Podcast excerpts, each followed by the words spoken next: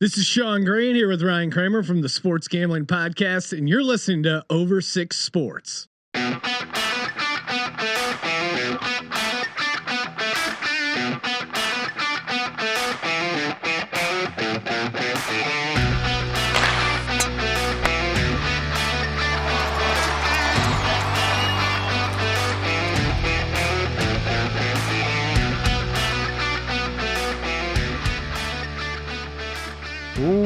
Welcome to the Over Six Sports Podcast. I'm Zach the Bandit Burke, and with me is the man you know and love, even though he hates it. It's the Turf King, Cameron Charlton. What's up, Cam? Oh, you know, things are going well. Uh, coming off a great weekend. The Masters was exciting at times. Now just getting back into the hockey things. Couple big games this week. The Habs beat the Leafs. Had the trade deadline, so things are going good. How are things with you, Burke? Great. It's been uh, it's been nice. I mean, the weather's been been great. Hit the golf course a couple times. It's uh, you know, swing still bad. I'm I'm just gonna do what we do with everything and blame COVID. I think that's the reason why the swing's so bad. So, um, I I felt like I mean we recorded last week on on Tuesday. Um, because we wanted to make it the master show out. So now it's been over a week. I felt like we haven't talked in forever. So uh, excited to get into this week's pod, and uh, we got a lot of good stuff coming up on the show this week. Yeah, so let's get right into it. I think we got to start with the headlines. We had a pretty busy week in the NHL with the trade deadline. I mean, not as busy as most other years, but there was still some good trades and some big trades. And I think the biggest one of the day had to be Anthony Mantha. I don't know if anybody really saw him moving, and he's a guy who's maybe just edging into his prime, moving to the Caps. Uh, the deal ended up being a first, a second round pick, and Vrana for Mantha. Any thoughts on this one, Burke? Um, I mean, well, the consensus on social media is that Washington got robbed. They got uh, Yzerplan or whatever you want to call it. Which, by the way, I just like to throw out that uh, the plan is a hundred percent like a dollar store version of the Shannon Shanaplan. I just like to throw that out, get that out of the way, because Shannon Shanaplan was first, and now you're just uh, it's getting completely taken over by the Yzerplan. So, Wings fans, you think you're original, you're not. Been there, done that. Uh, but in terms of the trade itself, I mean, I think it made a lot of sense for both teams. I think that Washington gave up a lot. Um, but I mean, Mantha, I mean, he came out and scored a, a, beauty in his first game with Washington. I mean, if, if you're making a, a run, right, you, sometimes you have to overpay a little bit to add a piece that's going to, you know, maybe push you over the edge or just give you that extra depth. Yeah, I mean, it was definitely a lot. If you compare the two careers, Vrana and Mantha are very similar numbers. You're giving up a first round pick as well, which seems odd. I know the second round pick was basically to take Panik's contract, so you can't really read it too much into that one. But yeah, I mean, Mantha's the best player out of this. Vrana, yes, is similar in points, but there's no doubt in my man, my mind that Mantha is the best player in this deal. So yeah, they're giving up a lot, but I think Washington's trying to push it over that edge and go for another cup. With Ovechkin, with Backstrom, with some of their older players, you're in it to win it right now, and their window's still open. So I think you're kind of pushing the chips in. Well, and that's the thing in the especially in the Eastern Conference, right? I mean, it's there's a lot of teams and we're going to get into that a little bit more in terms of the North Division, but there's a lot of teams who made moves and you can't get behind, right? Like you can't just sit there and be like, I, I mean, for example, I mean, I think Tampa was okay, right? I mean, Tampa didn't do too too much to their roster, right? Because they're, I mean, they're a good team. They're confident in what they've got. Yeah, I mean they picked up Savard, which was huge. He's going to really help that back end. He's going to play depth minutes. He's going to basically yeah. be what they a better version of Bogosian is what he is, and that was the guy they picked up last year at the trade deadline. So they're picking up a better version of him. This the big one for Tampa is going to be Kucherov coming back. Yeah, no move sure. they could no move they could make at the trade deadline is going to be better than Kucherov. But with Washington's deal, I think it's a big deal because that Eastern Conference, there's four teams who I think legit could win the Stanley Cup and there's only four teams who make the playoffs from that division. You got Washington, you got the Islanders, you got the Pens, and you got the Bruins. Yeah, and, and that's the thing, right? Is is you know kind of circling back, but um, other teams. I mean, Bruins they picked up Taylor Hall. Um, they picked up Curtis Lazar from Buffalo for basically nothing. I think that actually might have been one of the better trades to come down. Um, I mean, you know, Hall kind of had the Sabres handcuffed, and we talked about this a little bit, before, you know, when it happened. But he basically was like, "Yeah," and this kind of gets into our net, you know, that that next trade, right? Where that was one of the more you knew it was going to happen, and and Hall couldn't get out of there quicker. But I mean, every team, and I know because think about it, like the Islanders, they also picked up guys, right? They picked up uh, a couple guys from the Devils. I mean, they had to. Every team that's that's a contender that you said has picked up guys trying to win. Yeah, you saw the Isles. They lost Anders Lee, so it allowed them to have a little bit of money. They picked up Palmieri and Zajac, which are two huge depth guys. Palmieri's got a little top six he can still play in. But yeah, this Taylor Hall deal is kind of neat. If you look back at it now, basically Boston traded Tyler Seguin for pretty much nothing, and now traded pretty much nothing for Taylor Hall. So just a weird thing when you consider them one and two in that draft and how good they've really been over their careers a little weird, but I mean, yeah, they basically stole Hall for nothing. I know he's having a terrible year. Ignore everything that's happened in Buffalo for any of these players this year. You can't read too much into that. Buffalo's complete garbage. So you look around and Hall's going to bring 5 on 5 scoring, which Boston needs. He's going to be better than he was there and you're really not giving up much and he handcuffed them. His no movement clause sounds like he said no to a couple better trades, so Buffalo was screwed there. So I think it's a good move by everybody in that division, and it's just going to make it tight. I mean, those four teams are making the playoffs. We'll see where it goes come playoff time in that division. Well, and I think the other thing, you know, as you kind of alluded to, I mean, Taylor Hall only has, I think, two goals this year. He's got a handful of assists. Um, he's not playing. I mean, when you're playing on that bad of a team, and I mean, this did shock everybody. Everybody thought Buffalo was going to take another step, and they went the opposite way. They went they went full Detroit Red Wings 20, 2019. Like they went like are these guys ever going to win a game again? It's crazy that we've actually had back to back. I know there's usually bad teams, but back to back years we're like are these is are these teams going to set the record for the least amount of points in the NHL? So um I would have loved to see, you know, some state police or something like post a video of him giving Taylor Hall a ticket cuz that guy drove like 200 miles an hour out of Buffalo. Like the fat, like the, he, like just you know, all your traded, great. My, my, my, he probably already had his truck packed. Like this guy probably had his his bag, his sticks, his dog, everything waiting in the truck. He was probably idling. He probably had to get a, a gas company to go um, put more gas live into his vehicle so that as soon as the trade happened, he just smashed the gas and was off to wherever, right? Um, and then the la- actually before we move into the next trade, the one thing I did want to bring up as well was, um, you know, another hit for Buffalo, but Eichel, uh, Jack Eichel out for the year with a herniated disc in his neck. Um, you know, if this guy, if they were in a, a race or any sort of competition, he'd be playing. And he's like, you know what? I don't need this for the next 16 games. Like, let me go get healthy and uh, I'll see you guys next year, maybe. Yeah, I mean that's the big thing. It's uh, we'll see if Eichel does stay there. There's a lot of rumors that he's going to be asking for a trade in the off offseason. And just circling back to the Hall thing, this is huge for him. He's still a UFA this year. You got to remind yourself of that. I know he's had such a terrible year. He signed a one-year, eight million dollar contract. He won the Hart Trophy not that long ago. He's still a really good player. He's going to be a UFA.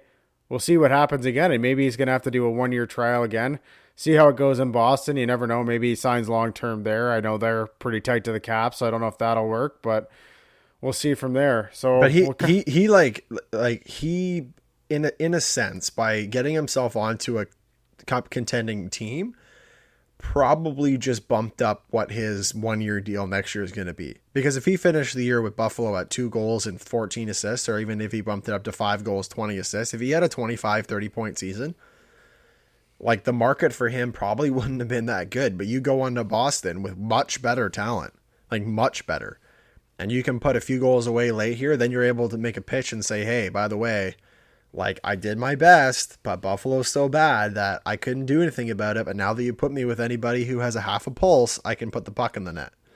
Yeah, exactly that. So just kind of moving in. I mean, there was a lot of trades, but a lot of no name trades overall. But uh, the Leafs made some really smart moves, in my opinion, and we could touch base on those. Where do you want to start with those, Burke?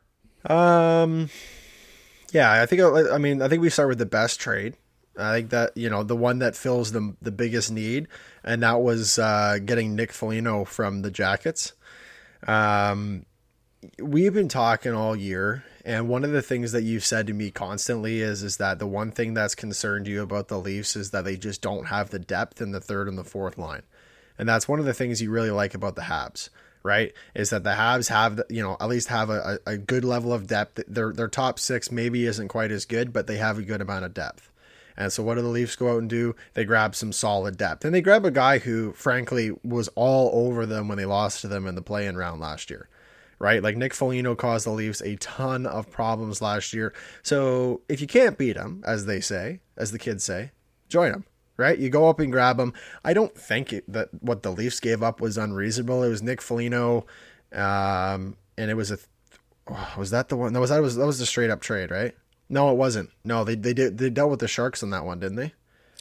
Yeah, they gave up an extra an extra pick to the Sharks so that the Sharks would cover twenty five percent of the salary as well. Right, and then the Jackets eight fifty, so they get Foligno on twenty five percent of the salary. They're able to sneak a really good player in, which by the way, I love the cap circumvention. It's actually just hilarious. Like, why why even bother having this hard cap when you, when other teams can just eat salary for you? It's kind of a joke won't dwell on that too much. But they gave up a first for Foligno was really what it comes down to. First and a couple and a second and a fourth, I think. So wait, you were complaining a couple weeks ago with the NFL and how everyone gets around the cap and gets oh, around money. Go. But when the Maple Leafs do it, it's the greatest thing ever. No, okay. All right. All right. Listen, let me defend myself here. There is a difference in and it wasn't it wasn't I was never mad about the NFL circumventing cap. I was mad that they were signing contracts and then restructuring con- contracts and, and not paying players or kicking the can down the road. Right? It's a little different scenario here because you have other teams who are paying the, the contract. So the contract hasn't changed. Foligno's still getting paid the exact same amount of money, except for it's going to be by three different checks, but he's still getting paid. So yes, there may it may seem like some hypocrisy. I think that you have to play within the rules, and I get that in the NFL that's the rules. Blah blah blah. I just think it's stupid. I think this is much more reasonable, but let's let's also keep in mind that the NFL salary cap is like like just frickin' stupid. It's so high, right? So there you go. There's my defense. Yeah, no, and I understand that. Yeah, Foligno's a good move. I mean, it sounded like uh, the Leafs were really considering like a Taylor Hall but then Galchenyuk stepped into that top six, and he's been really good with Matthews and Marner. So that really allows everybody else to move down the lineup. You had a Foligno who can play anywhere, and it sounds like he's willing to play anywhere on that lineup. He could jump up on that second line if you need him to, but I think you'd be happier if he can play third. So it's kind of worked out a lot better. You touch on uh, the next kind of big, bigger move there is Dave Rittich. Uh, you're really shoring up your goaltending. You don't really know when Anderson's back, and that just allows if Anderson's to... back. If Anderson's back, I still think you'd want him back, and he's going to be back at some point. But how are you bringing him back, though? I guess is my question. I mean, I like you're not going to sit Rittich on the taxi squad, are you? And with how Campbell's played, he's not going anywhere. No, you don't need to send him down. They've been running three goalies on their active roster all year. I just think that it's pretty telling that you know, they, they, like Dubas has come out and said, "Well, I'm not really concerned." Keefe is like, "Oh, he's got a nagging injury," and I touched on this a couple weeks ago. That I'm like, man, I could totally see the Leafs, and they they did put him LTIR, so we right there. And I said I would not be surprised if he was on LTIR going into the playoffs. And all indications, I mean, the Leafs got 14 games left. So are you bringing him back? Two games left to go. I, I don't know, man. I'm just not. I'm, I, I don't see also how you can pull Campbell out of the spot. I know he hasn't been, frankly, he hasn't been great the last couple games. I mean, he let in five versus Ottawa, and he let in, um, well, the other night versus the Habs, let in three. So he hasn't been fantastic in those games. I mean, he's still, his record is really good, but you're not going to take a guy who's played a uh, in a month and a half, just put him in two games and then be like, okay, yep, you get the crease back for the playoffs. No, you're not going to just be like he's for sure the starter, but I think you'd still rather Anderson there than Rittich. And if Campbell falters at all, you'd still have no problem having Anderson be their starter. Everything over Campbell's career, I don't think you'd trust him long term. Really, if you look into a lot of his stats, even over this crazy stretch, He's very average. I know it looks crazy because of his stats. The Leafs have just been a crazy good team with him and net. So it's hard to say that. That's where Yeah. like you look at like Montreal and Jake Allen, they're scoring less than two goals a game with Jake Allen in net. Not going to win any games. Jake Allen's been much better than most goalies in the NHL this season. Gets zero goal support. Toronto with Jack Campbell in net, they don't give up any chances. Pretty easy to play net if you don't give up any high danger chances. which is what they should be doing, by the way, when no matter who's in net. But again, we don't want to talk about the Leafs all night, but they very often, you know, when you have a really good goalie in the net, it's very easy to play. I mean, this is a great. I mean, it's the same thing when they, when there's an empty net. All of a sudden, any team who is a bad defensive team turns into an amazingly defensive good team when the net's empty. They play with desperation. They don't allow a shot. Like that's how they should play the whole time. And that's how they play in front of Hutch. That's how they play in front of Campbell. All you got to do is play like that in front of Anderson. And God, could you imagine if they did that? Because they haven't all year. The last trade the Leafs did was Ben Hutton out of Anaheim. Um, they they checked all their boxes. They got depth forward, depth defenseman, depth goal, depth goalie. They, they've they've added and, and Hutton may or may not get a lot of time. The good news is is that if you get an injury anywhere, you're not having to call up Marty Marincin into your lineup, or or Sandin who's played zero time in the N- well next to the zero zero time in the NHL. Right, you've added somebody who's playing 20 minutes a night given on a crappy Anaheim team. He's playing 18 20 minutes a night. He's played most of the year, so you have somebody to put into the top six if an injury happens. No, he'll be in the lineup right away. Travis You Dermott think? will not. Travis Dermott will not see another game this regular season for the Leafs. If he does, Sheldon Keefe's an absolute idiot. Keep, Dermott can't play oh. power play. He plays zero time on the penalty kill. Ben Hutton's a good penalty killer. Why the heck are you running Dermott out? He's terrible five on five. Doesn't play power play because you have enough depth there, and he can't penalty kill. Ben Hutton plays decent five on five. Is a really good penalty killer. That's why you brought him in. You don't want to see any more of Travis Dermott. I know two years ago everyone thought Travis Dermott was going to be the next Morgan Rielly. He's not. He's too good to be an AHL defenseman, but not good enough to be an NHL defenseman. He's like your typical seventh D. And I don't think Dermott should be seeing the lineup anymore unless basically you need to give Bogosian a night off. Man, that is um I I, I don't want to say spicy, but I mean it's kind of spicy because I don't think a lot of people in Leafs Nation are thinking Dermott's on his way out, but uh, I it's hard to argue though. I think that's the thing, right? Is is like I'm kind of like, ooh, damn, like that's that's a hot take, but I mean, you got a guy who plays 20 minutes. He played on a bad team. I like, and I what I really liked about this move, the one stat that I looked at that I thought was interesting was is Hutton is a minus 13. Now, plus minus, as as you alluded to when we were talking about it, plus minus is a terrible stat when your team is terrible.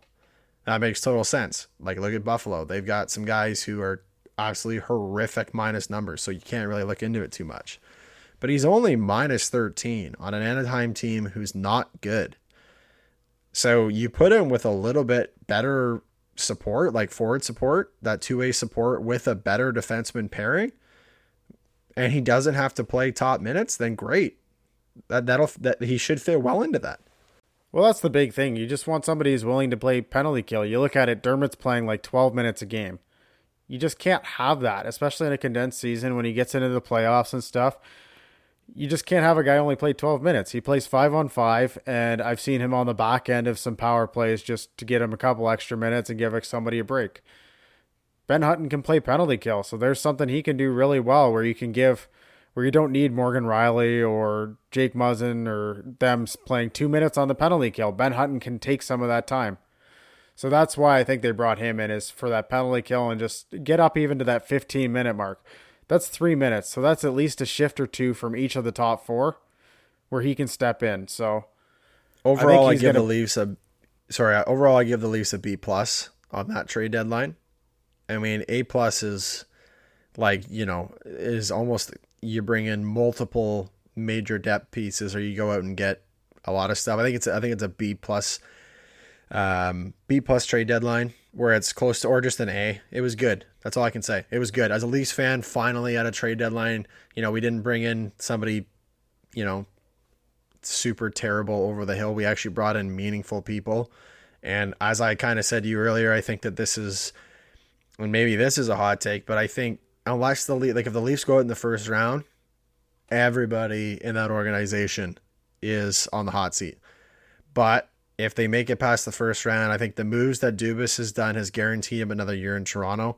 I don't think you necessarily agree with that, but this guy has done everything that he can to give them a chance to succeed. It's time for the players to go out, do your fucking job, and get the job done. Yeah, I mean, I question some of his moves and stuff, but I agree with that point. If he gets past the first round, he's earned himself another year. If they lose in the first round, I think he's gone, and I don't think there's any question about Is it. Shanahan gone? I don't think so. I think Dubas is the first domino to fall here. If they can't get out of the first round, the moves he's made clearly don't work. A lot of people question some of them anyways. You're bringing in like Thornton, who you're learning in a hurry, can't play really more than 10, 12 minutes a game. No. It looked good to start the year after an entire off season.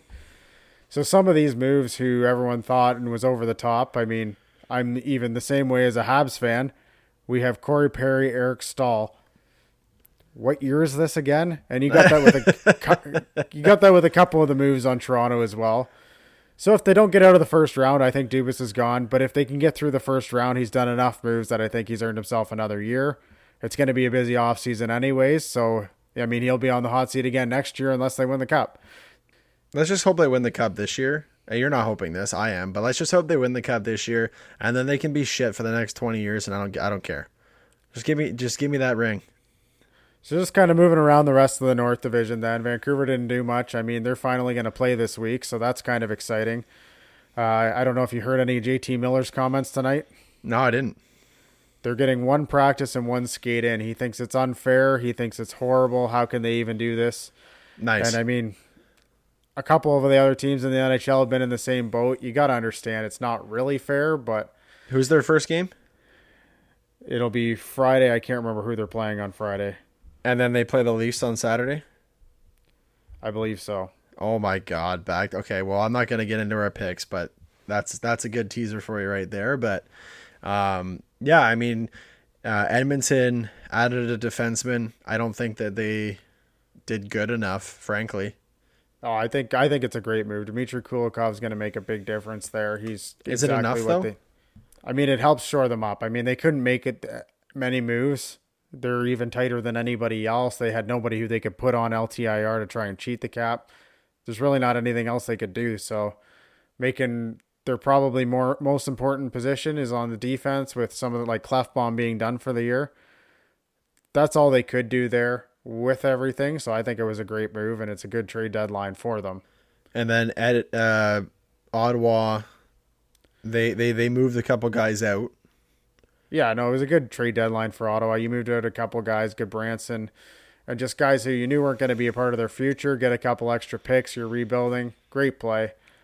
Uh, Winnipeg didn't really do much either. I thought they were going to be one of the busier teams. They really needed to shore up that back end. They made one move back there. But I don't know if it's good enough, but we'll see. I mean, Hellebuyck in that top six can still get it done. The big surprise to me actually was is that it seemed to me like Calgary were kind of sellers in uh, on that trade deadline. They weren't really right. Like they came out and they and the GM was like, "Oh, you know, we we still have enough here to go and do it, but some of the moves just made sense. We didn't really want to, but it made sense." Yeah, I don't think that it, I don't think you're moving Rittich if you think you have a chance at the playoffs. Do you? Yeah, he's a UFA this year. Markstrom's your number one. You got a couple decent AHL goalies. Makes a lot of sense if you think you can get something for him to move him. Same with Sam Bennett. You got a really good haul for Sam Bennett. You got a guy who was just drafted in the second round and another second round pick. So both moves are moves where I think if they came up, you kind of had to make. You're kind of in that position where you want to try and get some assets. If it, things go well for the Flames, Rittich's not playing anyways. I know he's a solid backup and he's decent in that, but they got a lot of ground to make up. They still play the Habs four more times after tonight after winning, so they're only four points back. Habs have three games at hand. Rittich's not getting it done. If you're going anywhere, it's with Markstrom, so I don't see that as being a massive deal in moving him. So yeah, I think the Flames made some smart moves to kind of set themselves up for a summer that could be really important depending on how the rest of the season goes. I like it. Well, that should wrap up our uh, our trade deadline for the North. So we should move into the one of the exciting parts again of our headlines and our recap. The 2021 Masters Cam. What do you think about the tournament? I, I loved it. Yeah, I got out to an exciting start early. We had Justin Rose going seven under on Thursday, really holding the lead for Friday, Saturday. And then that uh, after that rain delay on Saturday, Hideki Matsuyama just took over. That last 10 holes he played on Saturday might have been some of the best golf I'd ever seen. He hit every putt, sound, sound seemed like everything was right at the pin and was crazy. And then Sunday he somehow held on and uh, got to watch all of that. It was a little up and down, didn't seem like much of a day. Then on 15 he thought we thought he made the biggest bonehead move ever going for it, hitting it in the water. And then 16, Schauffele hits it in the water and kind of ended the tournament there, basically. Well, all we were hoping for was it to be close going down the end, and we kind of got our wish. I mean, it wasn't exactly how we wanted it. I mean, I would have loved to see a playoff. I would have loved to see um, multiple guys kind of in it towards the end. Uh, we didn't quite get it. We got that as soon as um, you know Matsuyama hit it into the the lake on 15 in behind. We were like, uh oh, this could get good quick because it you know. And, I mean, kudos to him though. I mean, he turned it around and bogeyed the hole from a not great position as well. Um, so you know, he he just one of the questions that I wanted to ask you was, and as the turf king you might be able to read into this. So I will ask you first and foremost, um, did the rain delay did that play into Matsuyama's ability to kind of control um, the ball a little bit easier on the course because the, the greens weren't as hard, they weren't as fast after the rain delay? And secondly, how were the course conditions this week, and what did you think? Well, I mean, it definitely gave me a little anxiety looking at the greens and them being a little purple. They definitely dried them out. When it touches on that Saturday and after the rain delay, everything showed that the course was playing much easier. The wind died down completely, as you know. If you get rain at home or a storm, once the storm's over, the wind dies in a hurry. So there was no wind. The greens were soft. They were able to attack pins they weren't attacking earlier. And Hideki is one of the best ball strikers in the world and it made it easier for him. I think the scoring average before the rain delay that day was just slightly over 72. And for the guys that finished after the rain delay, it was like 68. So, like a four stroke difference. That's huge. If, if you got to play after that rain delay. So, the course was playing much easier, and that definitely helped Hideki there. Overall, Augusta's Augusta. I could watch a tournament there every weekend the course is remarkable every time they play there, and the conditions are just perfect. Well, and you know, as I said, we I always like to see new people win the Masters. I think that it was um, it was I I really hate by the way that they still do the the cabin interview with the five of them sitting around and like it's Jim Nantz and then the chairman and they're like it's just so awkward. It might be the most awkward presentation in sports. Like you basically, you, you this is one of the greatest moments of your life, and nope, you got to come sit in a chair with the guy who missed the cut, and the chairman who you don't know, some broadcaster you don't care about, and your translator and it's like man like it just if i just feel so like they just rob you of a moment that like you should be in front of everybody accepting your trophy and your green jacket. I know that they go out afterwards with the green jacket but man it's so cloak and dagger like congratulations on your green jacket. Here you go. Now get out of our building. Like it's so weird. Yeah, I mean, I definitely think it makes it even worse with the translator this year. It makes it even more awkward. You could tell Hideki definitely understood what they were saying, but he didn't feel comfortable and his English isn't good enough to talk back. But yeah, it's definitely a little awkward, but it's the tradition at Augusta. And for me personally, everything around Augusta, if they want to follow tradition, I'm all about it. So let's, um, I mean, that's a good summary of the, of the tournament itself. Um, let's dive into a little bit of our picks. I'm going to go first here because I had, uh, I did okay, and we're and we're not going to go exactly what we did pick by pick. So what we're going to do essentially is just kind of shout out, um, you know, what pick that we made that we were proud of that we kind of hit on because we. De- I mean, golf is one of those sports when you make a pick, you can miss on them very easily. I'll bite the bullet first, and my Lee Westwood pick was terrible. He did not show up this weekend, and sometimes that just happens. But um, I just wanted to get out ahead of that not a good pick. Didn't like it, but I did want to give you props, Cam. I and as much as the reason I wanted to go first is because I now know who Will Zalatoris is. Yeah, I mean, I do want to circle back to your Westwood thing. I, you had one of the funniest takes probably all Oh, weekend geez. after Thursday's. You're gonna bring this up. I see. Okay, go ahead. So Westwood has been using his fiance on the bag most of the year. He had a terrible round Thursday. Being a good Englishman, you thought, oh, he's just going to go have a beer, go sleep with his caddy, and come out on Friday and shoot a low score make the cut. However, you didn't realize that he did promise his son to be his caddy at the Masters. So when No, you put that in the group chat, it was a little awkward because I was really hoping he didn't sleep with his son that night. No, I, I well, obviously he didn't because did you see how he played on Friday? Like garbage. I'm telling you. It's you know what his son shouldn't be allowed to caddy for him anymore because Lee needs to get in there. As I said, I think that was a fair point. I'm like, man, slam a couple pints, you know, have a little fun with your lady, get back out there on Friday and bounce back. And it was his son, so he didn't slam any pints. He didn't do anything interesting later that night, hopefully, and then had a bad day the next day. No more son on the bag. Funny, it was funny though. I did not realize that he had a son on the bag. That was, uh, yeah. I mean, I the point stands true. It was just, uh, yeah. I mean, definitely not the situation for that. But then moving along to Will Zalatoris. Yeah, before the weekend, I mean, I think there's a lot of casual golf fans who had no idea who he was. He finished sixth at Winged Foot last year when Bryson won the U.S. Open, kind of qualified him for a bunch of this. Technically, he's not a PGA Tour member right now, but man, this guy can play golf. He's, what, 120 pounds soaking wet? But he's got the quickest hips. He hits the ball a mile for his size, and he's just a good character. He's lots of fun, and uh, he played some good golf this week. I mean, he's Happy Gilmore's caddy. So, yeah, you learn from the greatest, right? So, if anybody didn't see that, this guy is like like 120 pounds, soaking wet. It's got this big mop of blonde hair. If you've watched Happy Gilmore, his caddy kid that he picks off of whatever is like looks exactly like him. I mean, this guy. I think Will Zalatoris had the most comparisons. Like people were asking him if he's Owen Wilson. He responded with a "Wow."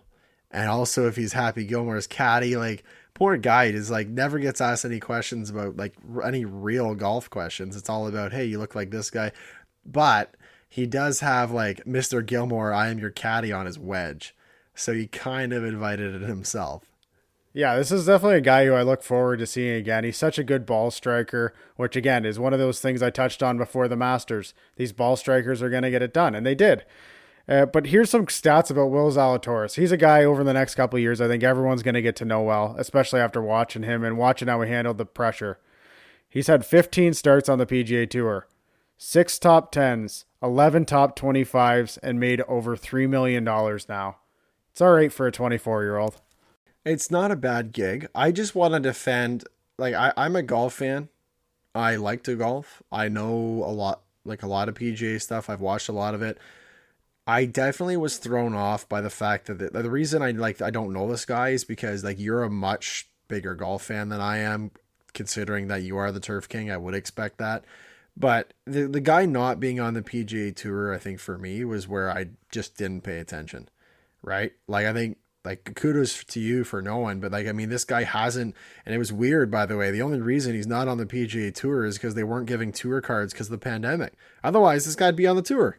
Yeah, that's one of the craziest things about Will Zalatoris right now. If he won the Masters this week, he would have earned his PGA Tour status straight up. Because of the amount of points he's accrued over the last year, he'd be third in the FedEx Cup standings. Since he hasn't won right now, he's not even eligible for the FedEx Cup. So right now he'd be sitting like fifth or sixth right now if he could somehow win a tournament, and right now he doesn't even qualify to make any of it. So Isn't his kind world of a- ranking like 40? Like he's like the 40th ranked golfer in the world and he's not even on the PGA tour. Yeah, he- with his uh, solo second this week, he moved up into the top 40 now in the official world golf ranking. so- Stupid. Like, how are you not on the like? Think about how many guys consistently are playing on the PGA Tour. Like, like you know, what's a normal field? Like 160 for a normal tournament? Something, something ridiculous. 140, I think. 140. You're telling me that this guy is better than, you know, uh, uh, 75% of the field and doesn't have a PGA Tour card. It's insanity. I don't know how the PGA Tour just doesn't give him an exemption for the PGA Tour. I mean, I guess they have protocols to follow. I get it. Like the whole Korn Ferry Tour, you get, you know, people come up, they can't send anybody down, blah, blah, blah. Get Will Zalatoris on the PGA Tour. That's all I'm asking for. Kudos to Cam, the Turf King, for calling out Will Zalatoris. I loved it, and that one cashed for you. Yeah, last thing on Will Zalatoris. That's the weird thing is he hasn't actually played on the Korn Ferry Tour since September, and he basically will be playing every PGA Tour event he wants to on sponsors exemptions, and he's already qualified for next year's Masters, finishing top five and all that. So Well, get him his official one. good for him. But yeah, top five I had him, top ten I had him, so I cashed pretty good money on Will Zalatoris. I like that. Um, I'm going to go into one of mine. So the one that I was like fairly confident in was um so so okay, so let's go with this. Tony Finau I had to win. Tony Finau did not win. And Tony Finau was not close. But I did also take Tony Finau top 10 and Tony Finau was T8. So I cashed Tony Finau. He did not do great. He did not do, you know, he did not do terribly by any means, but I mean, he was there. You know, he was there. I mean, he probably had the shot of the weekend on Sunday there. Hits a tree branch, had to hit, play this low stinger, hits a tree branch, hits the face of the bunker, somehow rolls up to like a foot for par. Yeah, that's how we do it, honestly. Like that looked like you or me. uh, Well, more like you, but like that looked like one of us just just chunking it around out there. And I mean, hey, if you hit enough golf shots, eventually one of them is going to be good. Um, we haven't talked about this yet. Jordan Spieth tied for third, and he could have won the Masters if he would have just sunk a putt. Yeah, it was frustrating. You saw him early. You're like, okay, if Jordan Spieth can go out here early, get a couple quick birdies, start to put the pressure on, he could run away with this. He's got the game to run away with it. He's really good around Augusta. And it just never came together. He wasn't making any putts. I mean, he still finished T3. And if you look at his like last eight starts now, he's basically top 25 every time. I think he's like four or five top fives now. Jordan Spieth is back. And that's the craziest thing about this entire weekend. Everyone's talking about Will Zalatoris and how young he is and this new guy on the tour. Jordan Spieth is only two years older than him. Yeah, they kept calling Zalatoris like, "Oh, look at this kid, look at this kid out here," and like, what is Spieth a fucking old man? Like, yeah, they, like I looked up the ages because I was like, wow, like how young is this Zalatoris guy? Ah, he's twenty four, okay, or twenty five. He's a couple years younger than Spieth. So can we just pump the brakes on calling Zalatoris the kid? I get that he's new to the PGA Tour, but he's only a couple years younger than Spieth, so it's actually more impressive how much Spieth's won, and it's still not that old. Well, that's the thing is everyone's saying Spieth's career's over. The guy's 27 years old. He's got He's three our age. He's got three majors already. Golf's not a super young. It's getting younger, but this guy's got still 10 plus years of really good golf. And he's showing that he can turn his career around and he's back. And another T3 at Augusta. I don't know how you say he's not. So, I mean, I cashed a little bit of money on him. The odds weren't great, top five and top No. 10, but I still threw both of those in there and made a little money. So, Yeah, definitely we was both- fun we- cheering for Spieth all weekend. We both had Spieth top five, top ten. Um, speaking of age, the one guy who I kind of did as a top ten, a little bit of a dark horse, was Phil Mickelson. Um, I did. Th- I put money on top ten. The odds are really good. Um, I also put money on Phil Mickelson T twenty, and I got my heart broke because Phil. I'm never drinking his coffee again because it doesn't work apparently. Phil was T twenty. And I'm like, man, this ticket's gonna cash. This is a fi- this is a plus 500 ticket. Phil was T20 going into 18. Had a, like a four foot putt for par, and if he made it, it was T20, and he f- of course he missed it for bogey and ended up T21. Screw you, Phil Mickelson. Love you, but screw you and you ruining my bet on the last damn pot. So I don't know how we haven't got here yet, but the other guy we both had money on in different areas was the Canadian Corey Conners. And What a beauty. super disappointing Sunday. The guy seems to struggle down the stretch, but still, this guy finished T8th at the Masters. That's still great. The guy's 29, so he's a little bit older than some of these other guys, but this guy's just such a pure ball striker. This guy's got, they were calling it all week, the LPGA tempo, which is actually a super big compliment. People will take that the wrong way. But he just never seems to really, it, it's so effortless how he hits the ball. It was uh, a little sad watching him Sunday. We were hoping he could pull it through, but I mean, T8 at the Masters is nothing to be ashamed of. I had him top 10, top 5, so nailed that top 10. Just missed out on that top 5, but another great week by Corey Conners and it's nice to see. Yeah, I mean he I mean he hit the ace on the weekend as well and which was unbelievable. I mean it's pretty cool to see, you know, a Canadian from our your kind of neck of the woods, you know, hit Yeah. an ace at the Masters, right? Yeah, from Listowel, Ontario. I actually played a high school event against him way back in the day, so Let me guess, you nice- crushed him, didn't you? no, he definitely crushed me. I think my team beat his team because the rest of his team sucked, but he, I think, finished second in the tournament. Jeez. So yeah, I we I also had him top five, top ten. I didn't have him. Um, I think I had him top ten on the pod, and you know he was tenth. I think he was tenth in November, and he was T eight. So, um, yeah, I mean he's really just shown that this is, and and I think he'll only get better as long as he maintains and doesn't go the Rory McIlroy route, and we'll get to that in a little bit. But the Rory McIlroy route where you just have that regression. Um, you know, experience at the Masters, and we talked about this. Experience at the Masters goes a long way. If you've played in multiple sets of conditions, and it definitely did help that you've played, you know, twice in six months, uh, but it goes a long way, right? So hopefully, you can build on that kind of moving forward. Just listening, looking at the list here, um, did you see a single shot from Patrick Reed on the Masters broadcast? Not many, and I wasn't too disappointed not to. He was T eight.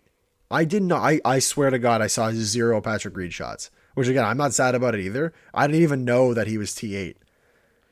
Well, he backdoored that pretty good. He shot a 69 when everyone else was kind of hovering around par. So he, he had a really good Sunday coming from way behind to kind of sneak into that top 10. So he's super But talk back- about a back.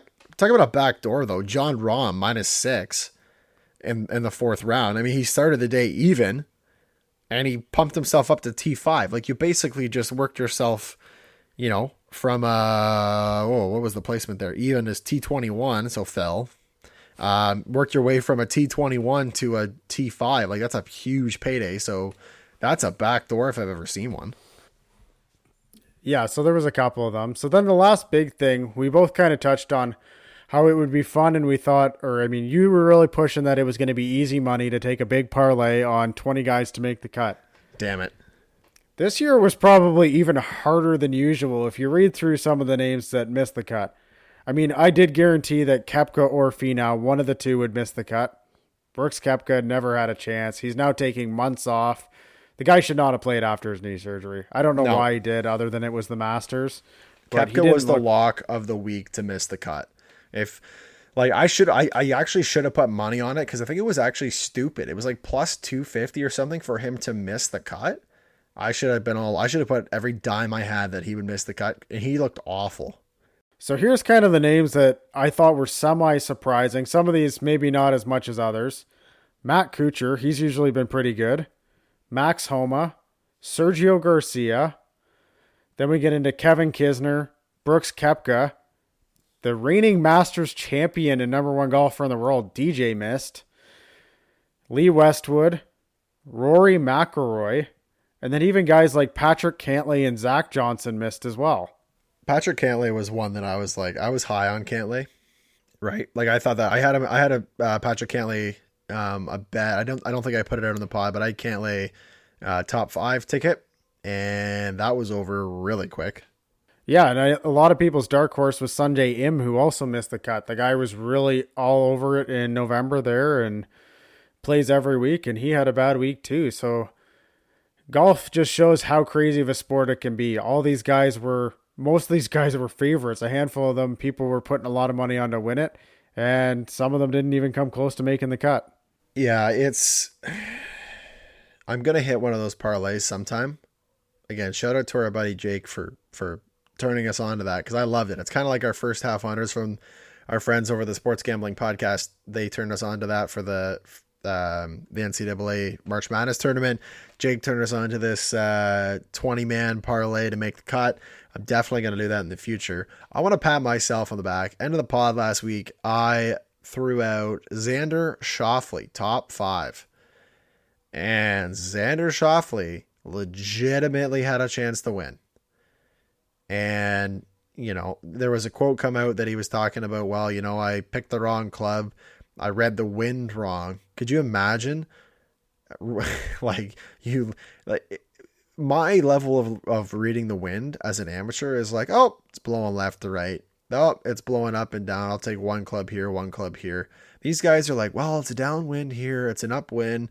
You know, this is gonna pace us out. You know, they're five yards. We're gonna land it here. Like how much they actually analyze the wind is incredible. But I mean, if you look at the the day, like Morikawa was, or sorry, Morikawa, Matsuyama was plus one, and Schauffele was even, and Schauffele lost by three strokes, and he's what did he shoot on that hole? Was it a double par he or a double bogey he shot on uh, sixteen? Yeah, it was a five or a think, six there he had. I, it might have even been a triple, but I think it was a double. But he legitimate, but then it was gone, right? Because then after that, it was like whatever. I'm out of I'm out, I'm out of contention. Um, but if he pars that, right, he's right there. Like he, he would have been one back from what I remember watching it. He would have been one back after 16 if he parred it. Heck, if he birdied it, he would have been tied. Like that one shot, Schauffele could have gone could have gone the distance. So, you know, I, I as I said, I, I just I shouted him out right at the end. That was kind of one of those dark horse ones. He's always there, as I said, always there. It's only going to be a matter of time, in my opinion, until this guy puts on a green jacket if he keeps playing the way that he does. But you just can't make those mistakes. Same thing with Tiger, by the way, in 2019. He was also right there and put it in the water and made a mistake. Xander's just so much reminding me of what Sergio Garcia was for years. He just he's always right there. He's one of the best players in the world consistently.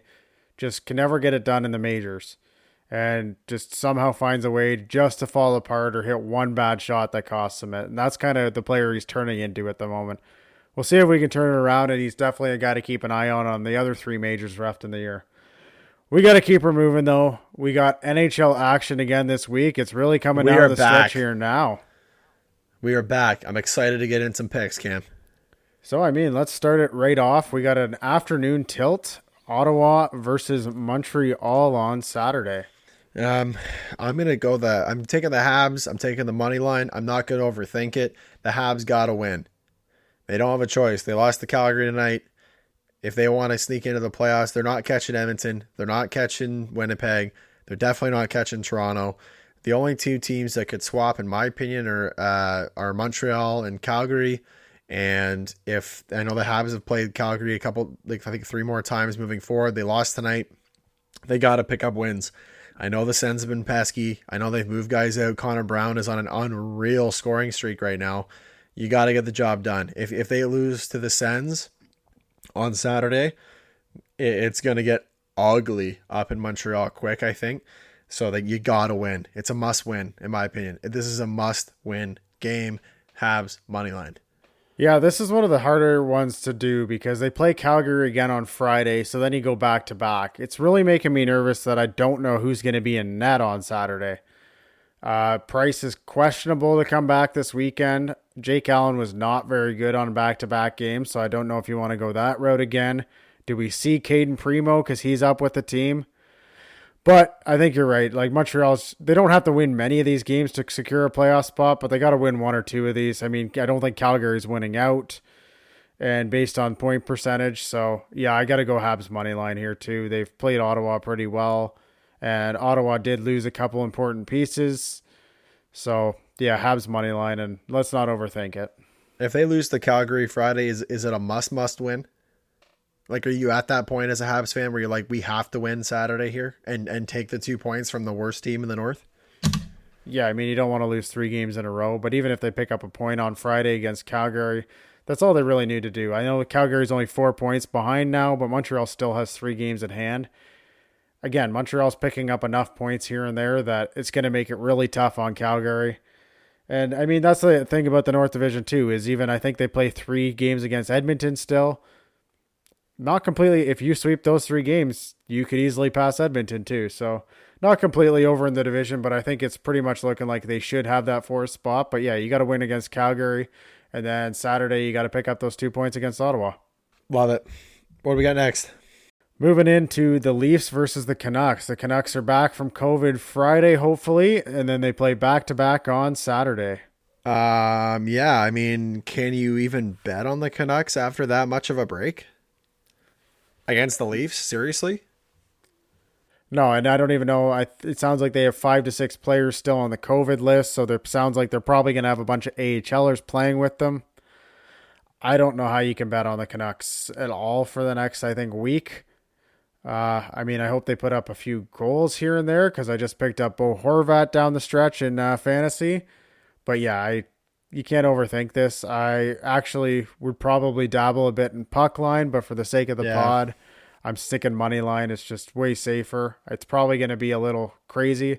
The other route you could go with this game is the Leafs in regulation. Usually that number's a little better. You don't get the crazy as much as you do just straight money line. I'm gonna go Maple Leafs puck line. I'm not afraid. I mean, I've been doing pretty well. Like I think we're we're both over fifty percent. Um, I mean, if a Canucks player, I know JT Miller was saying that tonight about how they need more time. If players are coming out and saying we're not ready, and in their head they're not ready, I guarantee you that the Leafs will be ready. And the Leafs play Winnipeg tomorrow night. They just uh, they lost to the Habs, and then they lost to the uh, they lost to the uh, the Flames on uh, on back to backs. They got 1.2 games. Um, the Leafs are comfortable in first place, but they need to get you know again. You're, you're the Leafs are not the team that are going to lose three straight, four straight. If they lose tomorrow night versus Winnipeg, I think it's a lock, lock, lock, lock that it's puck line. Um, I think they win tomorrow versus the Jets, but I think that it, as I said, not overthinking it, and I, I'm happy to take the risk versus a team that hasn't played in forever and who knows how COVID actually affects their, you know, their stamina or whatever. So Leafs, puck line, lock it up. Yeah, so getting into our final Saturday North Division game, and we got the Oilers versus the Jets. So this is the part where it's tough for Montreal to catch these guys. If they play each other, somebody's got to get two points. You just assume gonna hope it's not a three point game. Yeah, I mean, yeah, it's, you're right. Three point game is, and any time there's a three point game, I mean, I know when it's this close. I mean, the Canucks or the Canucks, the Flames were rooting that the uh, Leafs would beat the Habs on Monday. That didn't happen, and then you know the Canucks got two points versus the Leafs, which is what they needed. The one point that the Leafs got doesn't matter. But when you got teams like this that are all close together, and it could go either way. If one team goes on a winning streak, that those three point games are killer. Um, yeah, and again, when, when we're picking Oilers and Jets, again, it all comes down to we talked about this a billion times. Is Hellebuyck going to be good? Um, what I want to look at is is is just you know who needs it more right now. And you know, if let's just assume that the Leafs beat Winnipeg tomorrow, they come out, they have a great game. Um, it's really close. I mean, Winnipeg's at 50, sitting at 55 points. Edmonton's at 52 points currently. They're all pretty well similar games in hand. Edmonton needs it more, right? Edmonton needs it more because the Habs still have two games in hand on them, and they just they got to get it done. So I'll take Edmonton puck line. Sorry, not puck line. That'd be ridiculous. It's Hellebuyck. Edmonton money line. I'm going to go the other way with this one. I still think the Jets are flawed, but they keep proving me wrong. That uh, top end scoring, you don't need, with the top six they have, you don't need many chances, and Hellebuyck makes saves. The other night against the Habs, they won 5 nothing. It was not a 5 nothing game. The scoring chances in the first were 8 1 Montreal. Couldn't score. Hellebuyck stood in, and then they got a couple quick ones with that scoring. So I think they're going to do it against Edmonton. I think, I just, when it comes down to it, yeah, I think Winnipeg's D is not as good, but goaltending is so important, and Hellebuyck's much, much better than Smith or uh, Koskinen. So I'm going to go Jets money line, just basically banking on Hellebuyck's going to continue to play well. Yeah, I mean it's a it's a valid pick. I, I think, as I said, I think that that one's more of a pick'em. I think the standings indicate that it's a that it's a pick'em. Um, I guess we'll she, we'll see how it shakes out. So Zach, now here's the big question. Let's do it. You're putting your perfect lock record on the line, and I'm going to give you the first choice this week too. Oh baby, can I pick against the Sabres? You can do whatever you would like. Okay, well, I'm not going to pick against the Sabres. And I'll tell you why. Because a perfect record against a team that's probably going to lose out the rest of the season is no fun. So I'm not going to do that. Um, man, I also, man, there's so many bad teams that I could just pick against, though. Like, that's the problem, right? Like, okay, I, I'll, I got one that sticks out of mind. I'm to lock up the Washington Capitals over the Philadelphia Flyers on Saturday. Um, I don't think I've picked against the Flyers this year. So I think that's to be my defense on my lock. Washington has added pieces and have gotten better. The Flyers are an absolute dumpster fire. They have lost multiple games to the Buffalo Sabres the last two weeks by horrendous scores.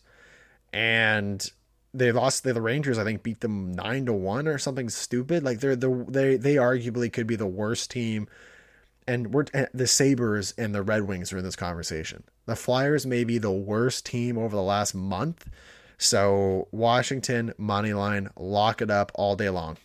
Well, I like the theme here, so uh, I'm just gonna stick with my theme. They've done well, and it's gonna match your theme. Sunday, Sunday we have the New York Islanders against the Philadelphia Flyers. I'm gonna lock up the Islanders again. Why ruin a good thing? They hurt me one week, but again, five of like the last six weeks, they've done well for me. You just touched on all the points I wanted to touch on. The Flyers suck. They're just let's, not very good right now. I love it. Let's just absolutely shit on the Flyers. Hopefully, if you're a, uh, a Flyers fan on the pod, apologies. You guys were good, and now you're not. And what's actually interesting about this double lock here, because we're double locking against the Flyers on the weekend, is that one of us could get absolutely screwed here. Right? Because what happens if the Flyers, you know, they, they get dusted by Washington the next day? They're like, hey, we got to stop losing. And they just come out and absolutely just shit all over the Islanders. That would be interesting to say the least. Yeah, it would. And uh, I mean, I, this definitely got to make our Red Wings fans happy that we're just not shitting on them every week. We got plenty no, of NHL can't. teams to shit on. And, yeah, lots. The, the, Flyers are just not very good. Isles and Caps have both gotten better, and they're both good teams. I think you could fade the Flyers all weekend, and I like where we went with this. Well, we could see us going. Uh, th- this could be a perfect week. I, I'm fairly, as I said, I'm not locking something up unless I'm really, really confident happy to put my perfect record on uh, teams that I haven't gone off of, and I think that's only fair, right? I think it's only fair to mix it up. I'm not picking the the Sabres. I'm not picking the Wings. You know, I'm not last week's uh, against the Jackets. This week against the Flyers. Mix and match. Gotta gotta you know can't keep shitting on the same teams. Mix it up. So I'm excited. We're really getting down the stretch in this NHL action, and only a couple well, I guess we still got just about a month now with the changes that Vancouver's added. So it's going to be an interesting month. Could be a lot of changes. I mean, I think we basically across the league know who the playoff teams are, but seeding matters, and then we got playoffs. Yeah, and a couple weeks from now, just uh, if you're when you're tuning in, like we are gonna again when when this when the picture kind of gets a little bit more clearer i mean it, it, very well could come right down to the last couple of games. Uh, but we will you know circle back take a look at uh, what we had for our playoff rankings um, you know kind of do a bit of a of a preview of um, of the playoffs. Um, I, we're gonna pick all of the uh, all of the divisional or the, the round winners um, not sure if we're going to do that right from the start. I don't think we'll pick a whole bracket. I don't think that makes a lot of sense, but uh, we might pick a winner and we might do a, uh, and then, you know, pick the first round the next week, a couple weeks later, pick the second round, kind of something like that. Yeah, that's super exciting for me. I haven't spent that much time on a lot of the other divisions other than North.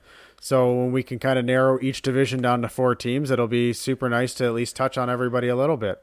And that's the best thing, right? It's warm out the golf courses are open, we're out swinging clubs, and we got playoff hockey coming. It might be the best time of the year, and it also is the best time of the year because the boys in blue are back on the diamond, and unfortunately not in the Rogers Center. But the Jays have come out pretty hot this season. I actually just looked up the standings today. I know that they. Uh, they just won the, another series over the Yankees. I mean, these guys are looking fiery to start the year. Uh, yet they sit uh, pretty darn low in the well, I guess they just topped up now. They're in second, but I mean, you had four teams in the AL East who were five and um, five and six, and now they are six and seven behind the nine and three Boston Red Sox. There's just a different feel about the Blue Jays this year. Oh, and you just gotta love it today. Like Bichette's turning into my favorite players, and to walk off the Yankees, that's got to be one of my favorite feelings being a Jays fan. There's not many teams I hate more than the Yankees, maybe the Leafs. Maybe. But in baseball, the Yankees are it. I can't stand the Yankees, and to just watch Bichette walk them off, it's just perfect. And that's the thing that's done well for the Jays so far this year is they haven't done well. They're 500 overall, but they've won their series against their division rivals. And if you keep doing that in winning your division games all season long, by the end of the season, it will even out. You'll play some of these weak teams, you'll win a couple of those series, but just keep getting two out of three against your division, and by the end of the year, it'll work out well. And I just got to think, you got to look at the numbers on Vlad. They are silly so far this year. Guy's hitting 378 with a 521 on base percentage. I know we've touched on it before. Everyone's touching on it. This weight change, this workout regimen he did in the offseason is clearly working. Oh man, I looked at his. I, I watched probably I want to say three or four innings last night because I was, you know, flipping back and forth from the Leafs game. And man, there's there's a couple things I want to touch on. The first one is his patience at the plate has been unbelievable. Right? I remember last year he kind of got into a little bit of a funk and he was swinging at everything. I mean, he has the power to, you know, obviously knock it out of the yard, but he was just you know flailing at the plate and his patience this year has been unbelievable he took a four uh, a four ball walk like a four pitch walk it, it was on it was crazy and then the, the second part of the thing that i want to comment on this guy is doing the splits like a little gymnast over at first base. I mean, I know that he had said originally, "Oh, I want to play third. I think I mean, I know he came out this year and said it. I'm starting to get more comfortable at first base. God, is he ever? Yeah, no, it's awesome to see everything he's done. And I mean, at the plate, I think losing all that weight is just body control. I think you can control, like, it's just help hit some fouls, foul off a little more, and just be able to do everything. I think you lose 40 pounds, it's easier to control every part of your body, I believe. Well, and something to acknowledge about the Jays as well is they haven't had George Springer play a single game for them, and they're sitting at 500, second in their division, and they beat the Yankees twice in series. Yeah, that's the killers. Injuries keep adding up, and we just saw Julian Merryweather, who's been awesome as their closer so far this year. He's now on the 10 day IL. So injuries keep racking up. Hopefully, Springer's going to be back soon. And I mean, that's the craziest thing is Bichette and Guerrero are playing great. I mean, we have Randall Grichuk 2.0 who's playing really well and we haven't even seen their best player George Springer yet this season. It's it's I mean again still early. They're playing a full a full season, 162 games. A lot can happen. Um, thankfully, they're not just only playing the AL East, as you said. They're going to play some other crappier teams. They're going to play good teams as well. But as I said, it's it's time to get excited in Jays land. Um, Semien's looked really good as too uh, as well. Um, overall, the whole roster, I think they, I think at the deadline, like in months from now, I think that what they're going to try to add is some pitching at some point. Um, you know, bolster the bullpen, maybe bolster the starting rotation, but you can't be anything but excited. Um, I know we're uh, going to wrap this up soon, Cam, but one thing I wanted to touch on and give us a little pat on the back, and we're not, you know, we're curling Canada fans. We love, like, I'm a big curling fan. I curl the club uh, my club in Norwich here, and we touched on the Brier and in the Brier recap. And one of the things that we said was, and I, I remember saying this very vividly, is that I thought that Brendan Bottcher would have a problem in the Worlds because their team is not aggressive enough and all they do is play really they try to play stickler defense and if you run into a team who runs the score up who has a very strong offensive ability that you're going to have to start chasing and i don't think that you are ready to go for that. And what happened in the world championship they got dusted and scored on all over the place. They chased a lot of games and they didn't even come close to winning. They barely qualified for the olympics. Team canada barely qualified for the olympics. And again, I think this is stupid because I mean now Brandon Bottcher has to go to the Olympics and play Nicholas Edin and all these other teams that they just played. They are not built for these types of tournaments.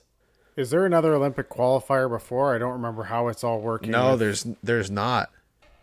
You just so like certain teams. Okay, so here's how it works: is is that um, if you win the Brier, you get to go to the World Championships and you qualify for um, the Olympics if it's that year. So like let's say the Olympics just happened, there's going to be four there'll be you know three Briers up until the Olympics or four Briers up to the Olympics. Whoever's team Canada at the time of the Olympics gets to go as the Olympics to represent. Lots of other countries, for example, the Nicholas Edin team from Sweden, they're the only team. Like they just get assigned, like, okay, you're the best team, off you go. Right? And a lot of the other teams in smaller countries as well. You just get to go. Um, I don't know how the US works, but Canada, if you win the Brier, that's your team Canada, off you go. There should be an Olympic qualifier, in my opinion, because I don't I think that the Bottcher team got lucky. I know they've made the finals the last couple years, but man, like sometimes it's not the best team that wins the Brier. It's a team that gets the luckiest, and I just don't feel like they are good enough to compete. And I hope I'm wrong. I hope that when the Olympics comes up next year, that we can look back and say, man, Burke was way off. He had no idea what he's talking about. Team Canada won the gold medal, and I'll be happy that I'm wrong. But the Edin team, and they won the world championship, looked dominant. They looked unbelievable. Well, that's just the hardest thing about curling in Canada and the way we do it. We have arguably, I think if you look at the standings, we have more than half of the top 10 teams. Usually the number one team in the world is Nicholas Edin or Brad Gushue. Brad Gushue loses one tournament. He's not representing Canada. And he's probably the guy who has the best chance at beating Edin on a regular basis. So that's what's tough. I mean, you'd love to see a te- or a country like Canada get multiple places in these things, but you got to under, kind of understand where it's at. But yeah, it's frustrating because I think Brad Gushue gives Canada the best chance at winning these events. But Bottcher or Kevin Koe. Yeah, or Kevin Bot- Koe or or somebody who has that world's experience. And I know that you could say, well, you you don't get world's experience until you actually get to the worlds. I get that, but there's a certain type of team. It's the same. This is no different than the NHL. It's very obvious over the past however many years what types of teams win in the NHL, like in the playoffs. And it's the same thing in curling. It's no different. The styles really have, I mean, they've changed a little bit, but they haven't changed that much where you're like, oh, okay, like if you're a one-dimensional team, you have no chance. You can't just go in and expect to play, you know, great defense and blank ends because you're going to have a team who's like, yeah, we've been there before. We're just going to come out and take it away. Right? So, I don't know. It, it was just really really disappointing. Obviously good for the Edin uh, the Edin team, but man, uh, it, it sucks because it that's one of those things that I really look forward to the Olympics is uh, is curling. I think the women's team has a really good chance. I think Einarson is is legit, and she's proven that she's legit. And you know, I'm really looking forward to the women's worlds coming up soon. Um, if she wins that, she'll be a favorite for the Olympics, no doubt. I have way more faith in her taking home gold than I do Bottcher, even frankly, even placing. So here I do have news for you, Burke. I don't know if it's just because of COVID, but there is Olympic qualifiers for Canada this season.